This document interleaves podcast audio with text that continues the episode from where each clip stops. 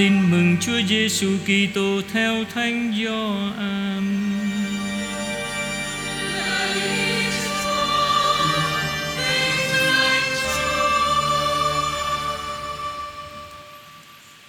Khi ấy, Đức Giêsu nói với các môn đệ rằng: Anh em đừng sao xuyến, hãy tin vào Thiên Chúa và tin vào Thầy. Trong nhà cha thầy có nhiều chỗ ở nếu không, thầy đã nói với anh em rồi, Vì thầy đi dọn chỗ cho anh em. Nếu thầy đi dọn chỗ cho anh em, Thì thầy lại đến và đưa anh em về với thầy. Để thầy ở đâu, anh em cũng ở đó. Và thầy đi đâu, thì anh em cũng biết đường rồi. Ông Tô-ma nói với Đức Giêsu: Thưa Thầy, Chúng con không có biết Thầy đi đâu, Làm sao chúng con biết được đường?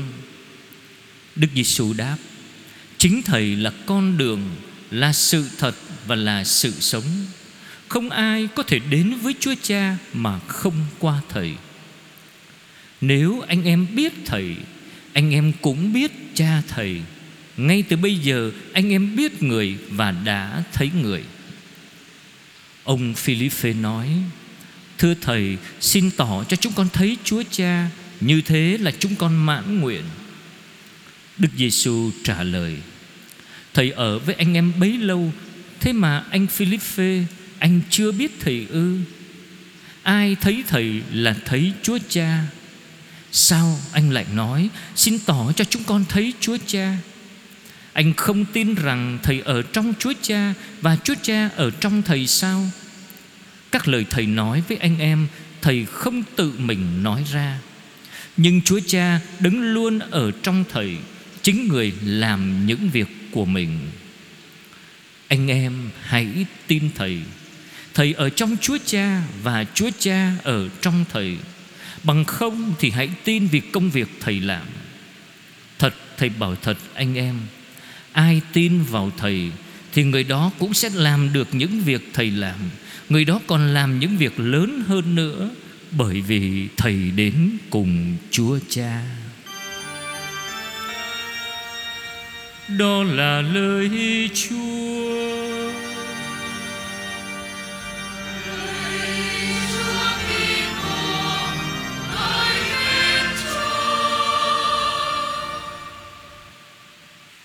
Thưa anh chị em, Tôi xin chia sẻ với anh chị em bốn điểm trong phòng vụ lời Chúa của ngày Chủ nhật thứ năm phục sinh năm A.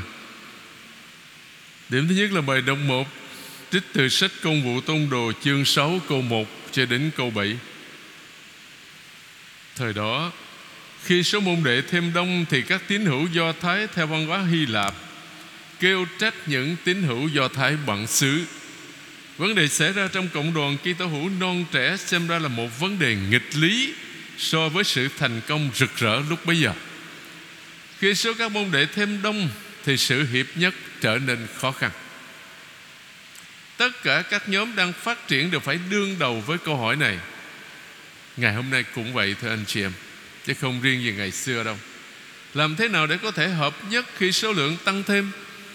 Nghĩa là số người gia nhập ngày càng đông thêm Do đó có nhiều khuynh hướng khác nhau Thật ra Nếu suy nghĩ cho kỹ đó Thì chúng ta thấy khó khăn này đã xuất hiện vào buổi sáng ngày lễ ngũ tuần Chúng ta đọc lại đoạn sách công vụ tông đồ. Lúc đó, tại Jerusalem, có những người Do Thái sùng đạo từ các dân thiên hạ trở về. Từ buổi sáng sớm hôm đó, Có ba ngàn người trở lại Sau bài giảng của Thánh Phêrô. Rồi những năm tháng tiếp theo, Số người trở lại ngày càng nhiều hơn nữa. Những người mới trở lại tất cả đều là người Do Thái. Và có lẽ trong số đó là những người Do Thái đang sinh sống trong đế quốc Roma, Về Jerusalem để hành hương. Mà tiếng mẹ đẻ của họ không phải là tiếng Do Thái hoặc là tiếng Aram, Nhưng là Hy Lạp. Ngôn ngữ phổ biến cho toàn vùng địa Trung Hải ngày xưa, Thưa anh chị em. Cộng đoàn Kitô hữu non trẻ này sắp phải đương đầu với một thách đố về ngôn ngữ. Đây là một trở ngại rất lớn cho việc hợp nhất trong bất cứ cộng đoàn nào. Hồi nãy tôi nói với anh chị em ngày hôm nay cũng vậy thôi. trong một cái cộng đoàn mà thí dụ mình nói tiếng việt với nhau không, nhiều khi nó cũng còn có những vấn đề này, vấn đề kia. Hướng chi là trong một cộng đoàn có nhiều ngôn ngữ khác nhau, không hiểu nhau được anh chị em. Khó lắm. Rồi cái suy nghĩ khác nhau nữa. Rồi cái xung đột rất dễ xảy ra, nha. Vì tiếng mẹ đẻ luôn kèm theo cách suy nghĩ, cách ứng xử, tập quán khác nhau quan niệm sống khác nhau, giải quyết vấn đề cũng khác nhau. Nên tìm được sự hòa hợp giữa hai nhóm, nói hai thứ tiếng khác nhau, do thái và hy lạp là một cái việc vô cùng khó khăn. Mặc dầu đều là người do thái với bây giờ làm thế nào? Và giọt nước tràn ly khi những người do thái theo ông quá hy lạp kêu trách những người do thái bản xứ. Khi phân phát lương thực hàng ngày đã bỏ quên những bà quá trong nhóm họ ở đây là vấn đề thiên vị. Chúng ta không biết là vô tình hay cố ý, nhưng mà cái thực tế đó là khi phân phát lương thực thực phẩm trong cộng đoàn, thì những người gọi là bản xứ đó, theo văn hóa do thái đó, thì đã quên những người do thái mà theo văn hóa hy lạp. Thành ra tự nhiên là nó có cái chuyện bất hòa thôi, anh chị em nhé. Vì sự bất hòa ngày càng trầm trọng hơn và tới tay các tông đồ. Phản ứng của các tông đồ gồm ba điểm. Thứ nhất, các tông đồ triệu tập toàn thể các môn đệ và đưa ra quyết định nhằm giải quyết vấn đề rắc rối ở trong cộng đoàn. Thứ hai, các ngài cho cộng đoàn biết là các ngài chỉ chuyên lo cầu nguyện và phụ chủ lời của thiên chúa, chứ không thể bỏ việc rao dẫn lời chúa mà lo việc ăn uống được. Thứ ba các ngài không hề do dự khi quyết định thành lập một tổ chức mới để phục vụ cộng đoàn. Đó là các phó tế, thưa anh chị em. Những người được tiếng tốt, đầy thần khí và khôn ngoan. Đó là ông Tefano một người đầy lòng tin và đầy thánh thần, cùng với các ông Philippe Barocoro Nicano Timon, Bacmena và ông Nicola, một người ngoại quê ở Antiochia đã theo đạo Do Thái đây là những người Do Thái do dân bình chọn và đưa ra trước mặt các tông đồ. Sau khi cầu nguyện các tông đồ đặt tay trên các ông. Thưa anh chị em trong bất cứ như tôi nói với anh chị em ở đầu thánh lễ ở trong bất cứ hoàn cảnh nào ai trong chúng ta cũng phải gặp. Những cái lúc hoàn cảnh thuận lợi đó thành công đó nha, thì nó dễ. Nhưng mà khi chúng ta gặp thất bại anh chị em khi chúng ta gặp thử thách gian nan khi chúng ta bị tấn công một cách vô cớ thì hãy luôn vững tin vào sự quan phòng kỳ diệu của Thiên Chúa. Lắm lúc chúng ta cảm thấy thất vọng lắm, có khi tuyệt vọng đó anh chị em. Và có những người tìm cái cách giải quyết nó nó tệ, nghĩa là tự tử. Chuyện đó là đáng tiếc. Cho nên mỗi người chúng ta đó, ai trong chúng ta cũng có những lúc thăng trầm, có những lúc đau khổ, lúc này lúc khác, có những lúc thất bại, nhưng mà trong những cái cơn thử thách như vậy đó anh chị em Chúng ta hãy luôn đặt trọn niềm tin vào Chúa là cha chúng ta. Một người cha giàu lòng thương xót Một người cha luôn luôn quan tâm đến từng người trong chúng ta Để giúp đỡ chúng ta Vượt qua mọi khó khăn trong cuộc lữ hành trần thế này. Không có ơn Chúa thì không ai trong chúng ta có thể đứng vững được hết anh chị em. Sức riêng của mình không có đứng nổi đâu. Mà cái gương của Thánh Phêrô, Đó là một cái gương điển hình cho tất cả chúng ta. Điểm thứ hai là đáp ca. Thánh Vịnh 32 mà chúng ta vừa nghe một ca viên hát đó, Là Thánh Vịnh ca ngợi Chúa quan phòng. Chúng ta cùng suy niệm Thánh Vịnh này. Chúa để mắt trong nôm người kính sợ Chúa, Kẻ trông cậy vào lòng Chúa yêu thương. Ở đây chúng ta khám phá ra một định nghĩa tuyệt đẹp Về kiểu nói kính sợ Chúa. Theo nghĩa thánh kinh đó Kính sợ Chúa đơn giản là đặt tất cả niềm hy vọng của chúng ta vào tình thương của người. Người tín hữu theo nghĩa Kinh Thánh là người luôn đầy tràn hy vọng, chứ không có tuyệt vọng. Nha. Vì đầy tràn hy vọng nên dù có chuyện gì xảy ra đi nữa, họ cũng bình an vì biết rằng tình thương Chúa trang hòa mặt đất Câu Chúa để mắt trong nôm người kính sợ Chúa Giúp ta hiểu câu tiếp theo, Hầu cứu họ khỏi tay thần chết Và nuôi sống trong buổi cơ hàng. Ám chỉ đến việc Chúa cứu dân Israel khỏi ách nô lệ Ai Cập Khi cho họ vượt qua biển đỏ mà vẫn ráo chân. Rồi cho họ mang na và chim cúc Nước uống thỏa thuê, lúc họ đói khát trong sa mạc. Lúc bấy giờ lời ca tụng phát xuất từ con tim Của những người cảm nhận rõ nét sự quan tâm của Thiên Chúa dành cho họ. Người công chính hãy đeo hòa mừng Chúa, Kẻ ngay lành nào cất tiếng ngợi khen. Lời mà gọi ở đây là lời ca mở đầu một nghi thức phụng vụ tạ ơn. Trong Thánh Vịnh vừa nghe, Ta biết được những nhạc cụ thường được sử dụng tại đền thờ Jerusalem vào các dịp lễ, thưa anh chị em. Chúng ta bước sang điểm thứ ba.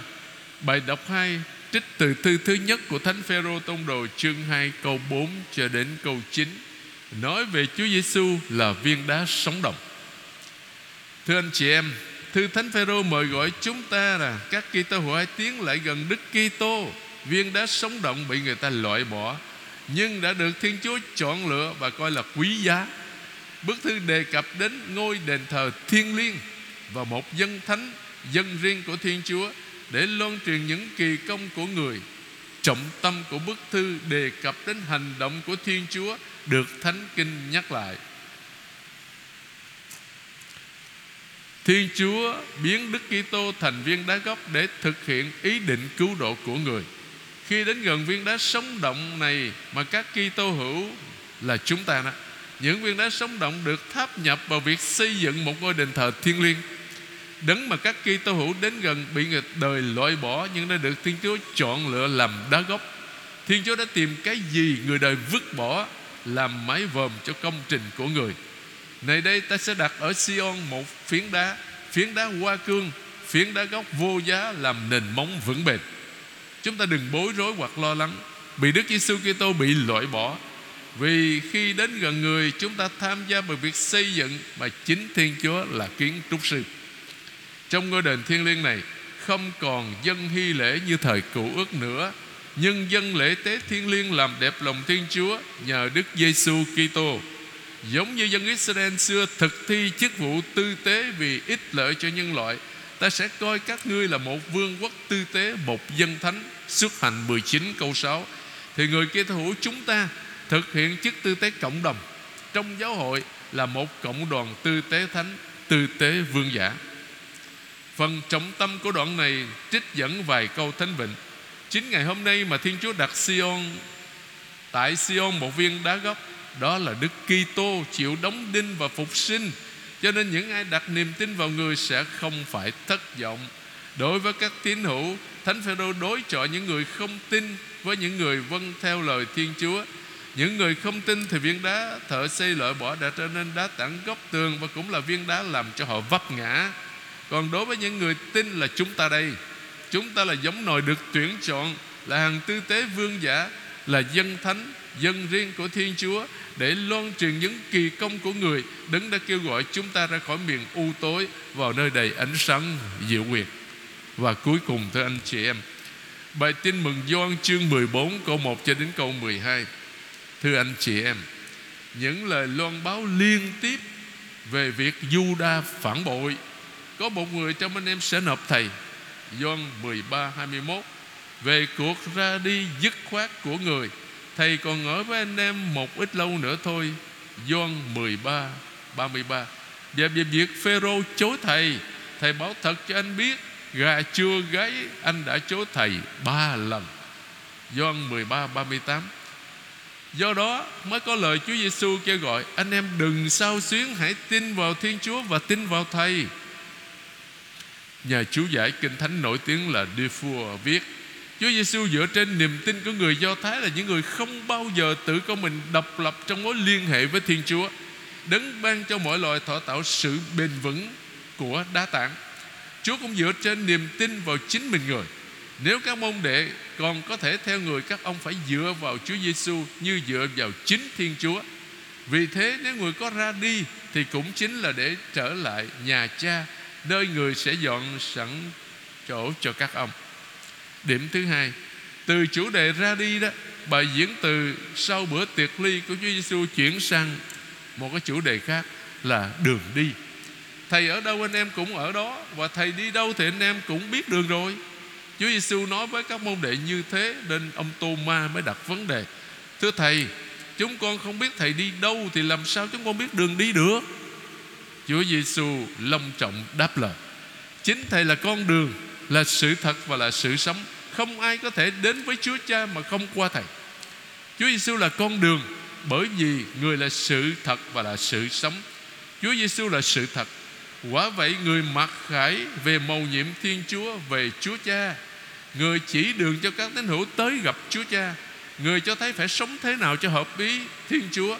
Chúa Giêsu còn mặc khải về chính mình và sứ mạng của người đối với nhân loại con người ta đến, tin vào Đức Giêsu lãnh nhận lời người, giáo huấn của người, rồi được thúc đẩy và được hướng dẫn đến với Chúa Cha.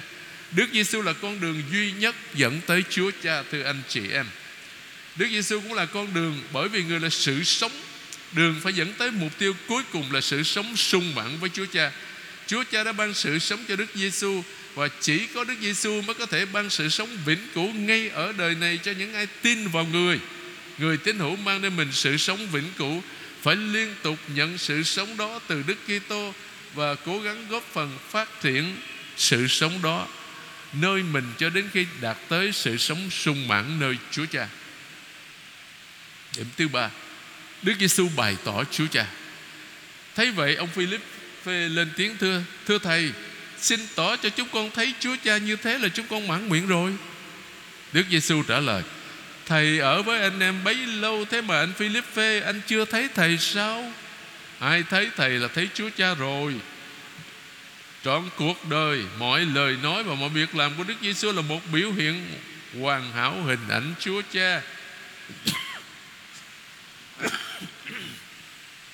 Về người kết hợp mật thiết với Chúa Cha, Ai anh không tin rằng Thầy ở trong Chúa Cha Và Chúa Cha ở trong Thầy sao? Và Chúa Giêsu tiếp tục hoạt động qua các môn đệ. Khi nhắc lại lời mời gọi tin tưởng trên, Chúa Giêsu bắt đầu mặc khải cho các môn đệ biết cuộc sống mới của các ông sẽ như thế nào.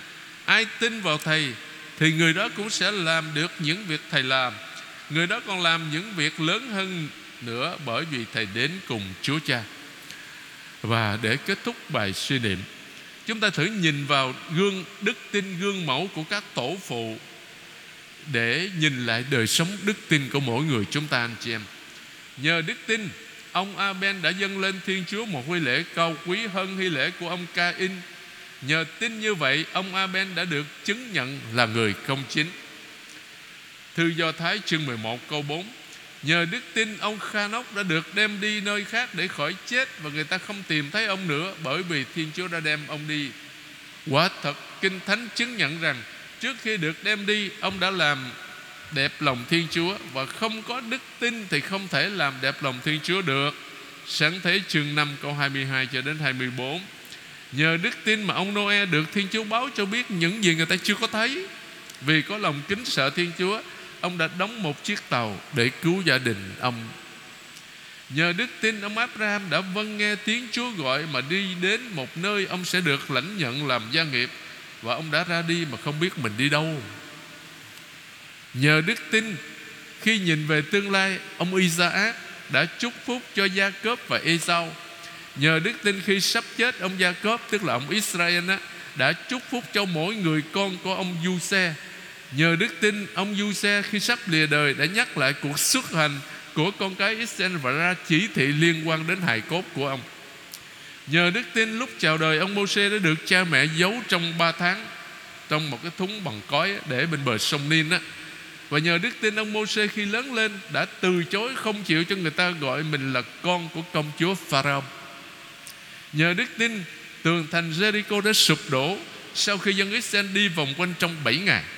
Nhờ đức tin cô kỹ nữ ra khắp Đã không phải chết Vì cô đã cứu các người lính trinh sát của Israel.